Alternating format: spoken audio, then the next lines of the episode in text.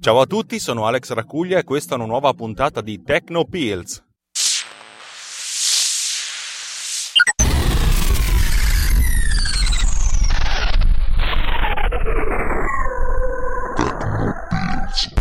Se non ho sbagliato i miei calcoli, questa dovrebbe essere l'ottava puntata di Techno Pills, un podcast che esce un po' quando cavolo voglio io e un po' quando cavolo ho tempo. Eh, vi chiedo scusa ancora una volta perché registro in automobile, ma è l'unico momento della giornata in cui posso parlare ad alta voce senza sembrare un mezzo idiota. Oddio, anche sembrando un mezzo idiota, ma chi se ne frega. Se oggi sentite dei... un cane che abbaia è perché c'è il mio cane sul sedile posteriore dell'automobile. Um, allora, la puntata di oggi è molto semplice. Vi spiego un po' come funzionano le URL di, di, di, mm, di YouTube e ho scoperto come funzionano grazie a un sito che si chiama Computer File, cioè un canale YouTube che si scrive Computer PHIL. E però questa puntata non è soltanto la traduzione in italiano di, di quello che potete sentire in questo, in questo, canale in cui si parla di veramente tante cose di informatica, ma parte da, da quel presupposto per raccontare altre cose. Per cui andiamo.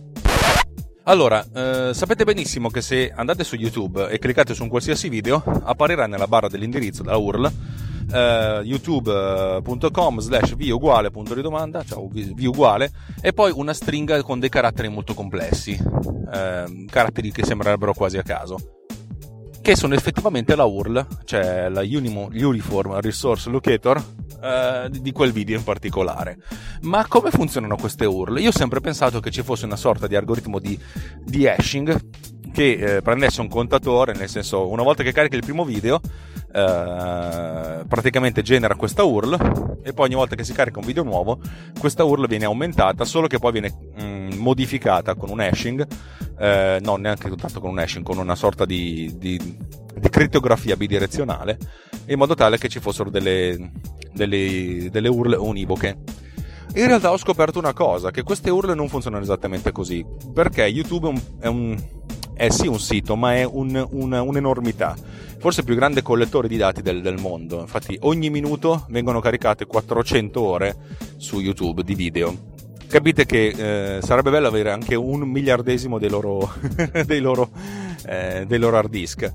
Eh, ma uh, andiamo avanti un pochettino a partentoni, nel senso, cioè, capiamo un pochettino come funzionano.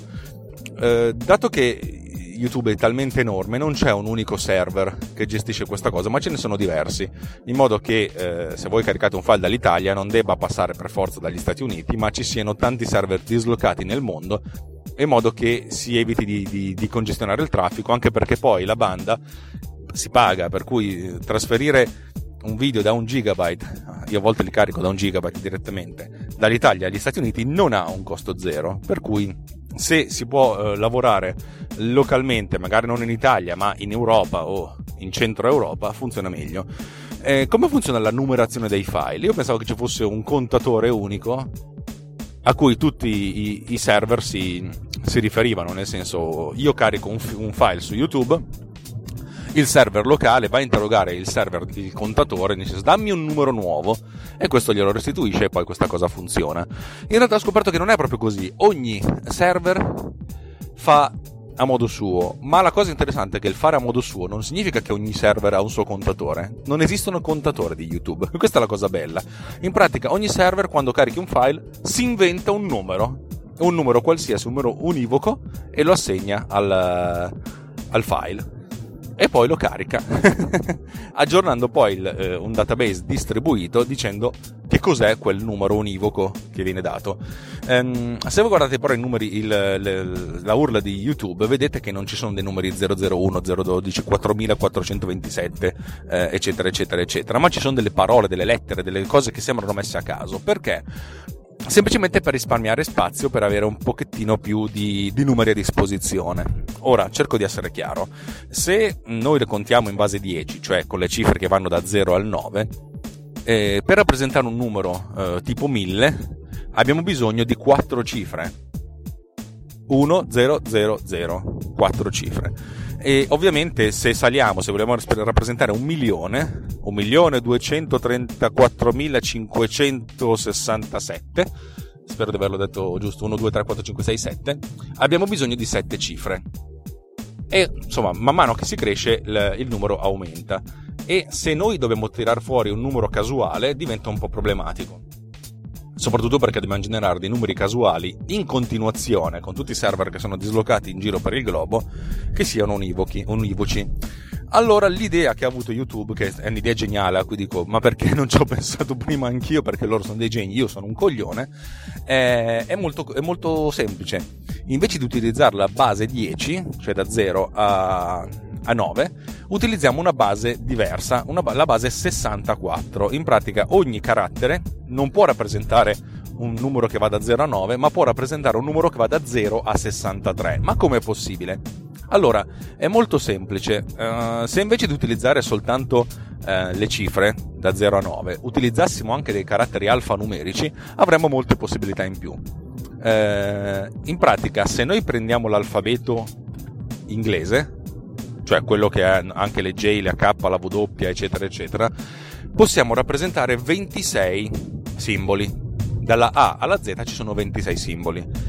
E se abbiamo sia il maiuscolo che il minuscolo, raddoppiamo le possibilità perché c'è la A maiuscola, la A minuscola, eccetera, eccetera, fino alla Z maiuscola e Z minuscola. 26 per 2 fa 52 e abbiamo già 52 possibilità eh, con un solo carattere. Ci aggiungiamo anche lo, i caratteri da 0 a 9 arriviamo a 62. Ci aggiungiamo anche l'underscore e il più che possono essere utilizzati nelle URL e arriviamo a 64. 64 è molto comodo perché è un multiplo di 2. l'informatica funziona molto bene con i multipli di 2. In pratica con un singolo carattere possiamo rappresentare 64 valori diversi, 64 numeri diversi. E questa è già una figata. A questo punto cosa succede se noi utilizziamo due caratteri di seguito? Se noi utilizziamo due caratteri in base 10 possiamo rappresentare numeri da 0 a 99. 00, 01, 02, bla bla bla bla fino a 99. Non possiamo rappresentare il 100 perché c'è bisogno di tre caratteri, mentre da 0 a 99 ci arriviamo. Se utilizziamo due caratteri però con base 64 abbiamo molte possibilità la domanda è cosa fa 64 per 64, che è il numero di possibilità? Facciamo un minimo di conto a mente. 64 è 2 alla sesta, moltiplicato per 2 alla sesta fa 2 alla dodicesima, significa 4096. In pratica con due caratteri invece di rappresentare 100 numeri possiamo rappresentarne più di 4000. Fighissimo! Cosa facciamo? Allora, se, se invece di averne eh, due ne utilizziamo 4 4 di seguito, quanti numeri possiamo rappresentare? Bella domanda. Eh, 64 alla quarta significa 2 alla ventiquattresima. 2 alla ventiquattresima, ve lo dico molto, molto facilmente, fa 16 milioni. In pratica con 4 caratteri possiamo rappresentare 16 milioni diversi di combinazioni ed è una figata cosmica. Ora andiamo avanti. Cosa facciamo se ne utilizziamo 8? Che mi sembra che sia il numero che utilizzi YouTube, forse ne usa qualcuno in più, ma fa niente. Facendo un rapido calcolo siamo a 262 mila miliardi. Sembra molto interessante perché per rappresentare 262 mila miliardi con base 10 avremmo bisogno di boh, un sacco di cifre, mentre ne abbiamo bisogno soltanto di 8 eh, in base in base come si dice, in base 64. Allora, vediamo come funziona la cosa. Uh, come facciamo? Cioè, dato che abbiamo deciso che ogni singolo server di YouTube uh, genera il suo, il, suo, il suo, unico identificatore, cosa succede quando noi carichiamo un file su YouTube? Uh, mandiamo il file e YouTube, il server locale di YouTube dice ti devo assegnare un numero. E cosa fa? Genera un numero casuale tra 1 e 262 mila miliardi. E a questo punto genera un numero casuale ha questa sorta di, di, di, di stringa eh, di 8 caratteri e controlla che non ci sia già un altro comunque a questo punto controlla che non ci sia già un altro file con questa cosa. La possibilità non è, non è elevata ma non è neanche zero. Se se ce n'è già uno comunque sono 262 mila miliardi però non, non un, in infinito allora a questo punto ne genera un altro e va avanti finché non trova il primo numero univoco. La possibilità che eh, contemporaneamente ci siano due, cioè ci sia una collisione, per cui ci sono due numeri identici, è che due, due, due, due, file vengono caricati in due parti del mondo e nello stesso istante si genera un numero casuale e non ci sia il tempo tecnico per controllare che ci sia un, una, un file già esistente è una su 262 mila miliardi, o anche se fossero 1000 su 262 mila miliardi è abbastanza sfiga. Per cui diciamo che si genera questo file e viene caricato e abbiamo questa stringa.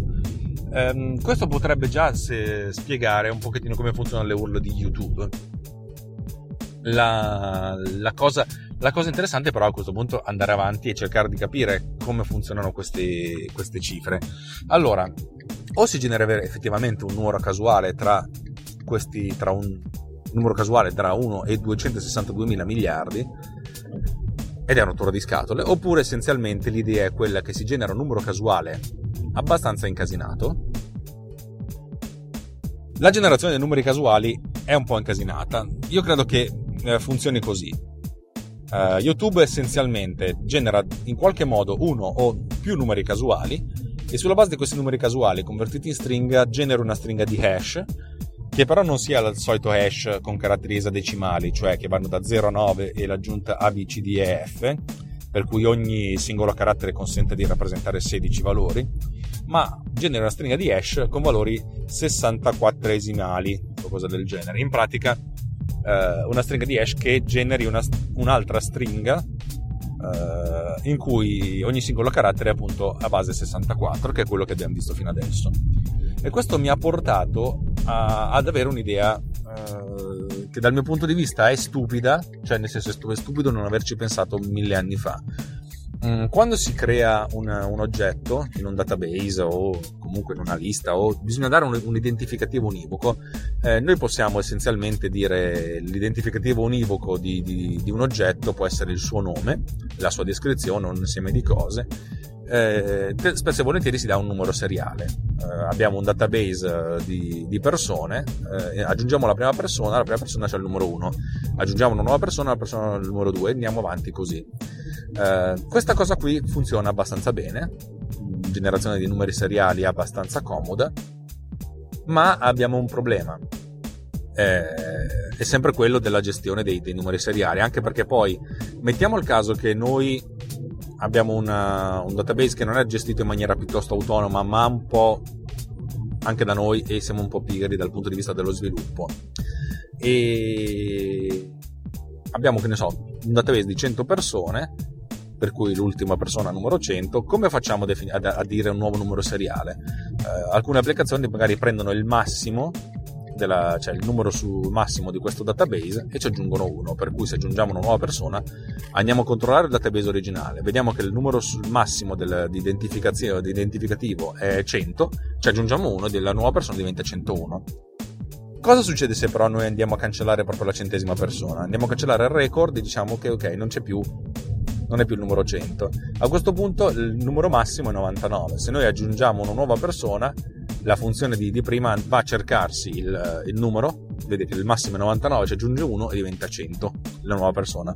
Peccato che abbiamo assegnato lo stesso identificativo, il numero 100, a due persone diverse, anche se una è stata cancellata, però da qualche parte potrebbe esserci ancora la, il riferimento a questo numero 100. Cioè è meglio avere, sapere che la persona numero 100 non esiste più nel nostro database piuttosto che averlo cambiato. No? Perché a questo punto la risorsa non è più univoca. È ovvio che a quell'indirizzo, cioè a quel numero, abbiamo, assegniamo sempre soltanto una persona. Però nel tempo questo, questa persona è cambiata. Ed è il motivo per cui in Italia le targhe non, non, si possono riutilizzare. La targa nasce e muore con l'automobile, una volta che muore l'automobile, la targa viene viene, viene, cioè, si dice che la targa non è più in circolazione, ma non si può riutilizzare la stessa targa. In altri paesi come la Svizzera invece questa cosa si fa. E vabbè, ci sono politiche diverse, da noi siamo un po' più sempliciotti e funziona così. E allora cosa fa la, filosofia qual è? O ci teniamo da qualche parte segnato il numero massimo che avevamo precedentemente, oppure facciamo un, una, una, sorta di lotteria con la della fortuna e assegniamo un numero casuale da 1 a un sacco mila eh, per, ogni, per ogni D che ci serve. Questo è un tentare la fortuna, ma se abbiamo tanti numeri casuali, nella fattispecie i 262 mila miliardi, eh, questa cosa diventa molto più, più difficile. È difficile che ci siano delle collisioni. Si dice collisione quando due stringhe diverse hanno lo stesso A. Eh, di conseguenza avere due ID identici per due record diversi. ed è quello che ho sviluppato nel, nei miei framework eh, internamente. L'idea è quella di avere che essenzialmente sulla base di alcune regole, eh, che ne so, un numero casuale, lo, il, il, tempo in millisecondi del, di richiesta in cui viene fatta questa richiesta, esiste un UTC, cioè un, un timecode universale che parte dal, generalmente nei sistemi Unix e di conseguenza anche Mac un po' dappertutto, uh, parte dal 1 gennaio 1970 e conta il numero di millisecondi che sono passati. Se a questo ci aggiungo alcuni identificativi, nel senso il, numero, il nome dell'utente, il nome della macchina, eh, il MAC address, ed è abbastanza impossibile, cioè abbastanza impossibile, nel senso è abbastanza difficile, quasi impossibile, avere due collisioni, anche se i sistemi che generano l'ID sono identici e fanno la stessa richiesta anche stesso, nel medesimo millisecondo. Ed è quello che ho implementato io. In pratica adesso quando io genero un database ho bisogno dei numeri univoci, invece di eh, invece di, di, di, cercarmi di inventarmi un numero seriale, genero un, un ID, questo, nel mio caso di 32, di, 32 caratteri, ognuno dei quali eh, esadecimale, di conseguenza ho una vagonata di ID possibili, per identifica, identificare questa risorsa. Ho testé fatto una ricerca su, su Google per, per sapere quanto, quante possibilità ci sono di avere eh, cioè, quante possibilità, le combinazioni che sono possibili con una stringa di 32 caratteri, uno dei quali eh, esadecimale, ed è un numero mh, che è circa 3 seguito da 38 zeri. 38 non ho idea di quanti miliardi di miliardi di miliardi, per cui sappiamo fondamentalmente, cioè la possibilità che ci sia una collisione è una scoreggia su Marte. Eh, mi piace utilizzare queste immagini forti perché voi siete un pubblico che necessita di, di immagini forti, non perché siate deboli, ma perché, eh, perché di sì. E questa, fond- e questa, è la mia filosofia attuale. Avevo preso questo, um, questa cosa di YouTube, che secondo me è bellissima ed elegante, e l'ho trasformata in, una, in un ID uh, eh, per, per, per le mie applicazioni. YouTube ha scelto di utilizzare la base 64 eh, perché appunto consente di avere meno caratteri. Eh, dal mio punto di vista non me ne frega più di tanto del numero di caratteri perché mh, non, mi occu- non mi cambia la vita, non è una URL univoca, per cui filoso- cioè, non me ne frega niente di, uh, di avere queste, queste, stringhe più lunghe perché l'obiettivo delle URL è sempre avere la, il numero di caratteri minore che può, può essere utilizzato anche uh, che ne so, con gli URL shortener o in Twitter per esempio. Infatti da quando esiste Twitter che aveva il limite dei, dei 140 caratteri sono eh, aumentate a dismisura questi URL shortener che, che, consentono di abbreviare con pochi caratteri delle stringhe molto lunghe. Questi come funzionano essenzialmente, ma in questi casi quello che utilizzo io è j.mp che è forse uno dei più brevi di cui è molto facile svilupp- per cui è molto facile svilu- uh, utilizzare le API e crearsi e gestirsi database de- delle proprie URL abbreviate. Lui, uh, JMP, credo che utilizzi una funzione, anche questa con caratteri a 64, in base a 64, ma con un server unico che effettua delle, eh, un conto che aumenta di, di, volta in volta. Infatti, se voi fate due richieste a JMP eh, di due. Mh, mm, di, di fare l'abbreviazione delle URL eh, a brevi istanti di tempo, dopo un secondo, dopo l'altro, vedete che la stringa che vi restituisce è molto simile. Significa che è essenzialmente un base 64. Quando fate una richiesta a JMP, fondamentalmente JMP ha questo suo server che eh, redireziona la, il flusso HTTP sul nuovo, sul nuovo indirizzo perché loro fanno la conversione in tempo reale. Dal mio punto di vista in questo caso la, avere il numero minimo, minore di caratteri possibile è importante, dal mio punto di vista non è, non è necessario perché anche se la URL è molto lunga non verrà mai utilizzata dall'utente o in, o in, Twitter o cose del genere perché questi ID sono utilizzati internamente per gestire, eh, per gestire dati, per gestire informazioni che non sono, gest- non sono manipolate direttamente dall'utente ma da macchina a macchina o da software a software. Uh, bene, spero di non aver fatto un discorso troppo complesso, troppo lungo. Ho cercato di essere il più semplice possibile, di essere più, più lineare possibile, perché, perché sì, perché insomma, Tecnopills è tecnica, ma sono anche pillole, per cui l'idea quella di essere più stringati possibile. E ovviamente alla fine di questa puntata, che spero non vi abbia annoiato troppo, spero che insomma, il rumore della mia automobile non sia stato troppo preponderante, vi, vi consiglio a questo punto di iscrivervi a questo canale si chiama Computer File, computer, computer.phile perché ed è gestito da, una, da docenti universitari di una università uh, britannica eh, è in inglese ovviamente, è, in, è, parlato in inglese, nel senso non, non è inglese americano, ma inglese inglese, eh, però tendenzialmente se avete un minimo di, di, di, conoscenze della lingua e un minimo di conoscenze di informatico, di matematica, ma veramente un minimo, è un canale molto molto interessante che vi dà tantissimi spunti e avete tantissime eh, occasioni di capire cose. Ci sono tanti professori, uno che parla solo di grafica, uno che parla di crittografia, uno che parla di informatica in generale, è molto molto bello, ve lo consiglio. Sempre per parlare di pillole, un altro podcast che vi consiglio è quello del mio caro amico Francesco Tucci che si chiama Pillole di Bit. Lo cercate all'indirizzo pilloledib.it eh, ed è fondamentalmente la versione bella di quello che faccio io con Tecnopills, a cui ho anche rubato il nome perché appunto pillole tecniche lui fa pillole di bit. In realtà credo che facciamo due cose diverse, noi siamo un po' più tecnici, lui è un po' più divulgativo, però essenzialmente facciamo delle cose molto simili e ascoltatelo perché lui è la versione bella di quello che faccio io, mettiamola così. Eh, detto questo vi do appuntamento alla prossima puntata, se, se ci ascoltate seguiteci su Twitter, il nostro, il nostro, il nostro account Twitter è Tec- Tecnopills T-E-C-H-N-O Pilz con la Z finale e due L.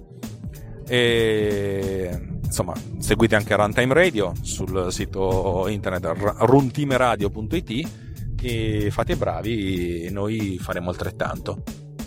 Da Alex Racuglia è tutto, ciao!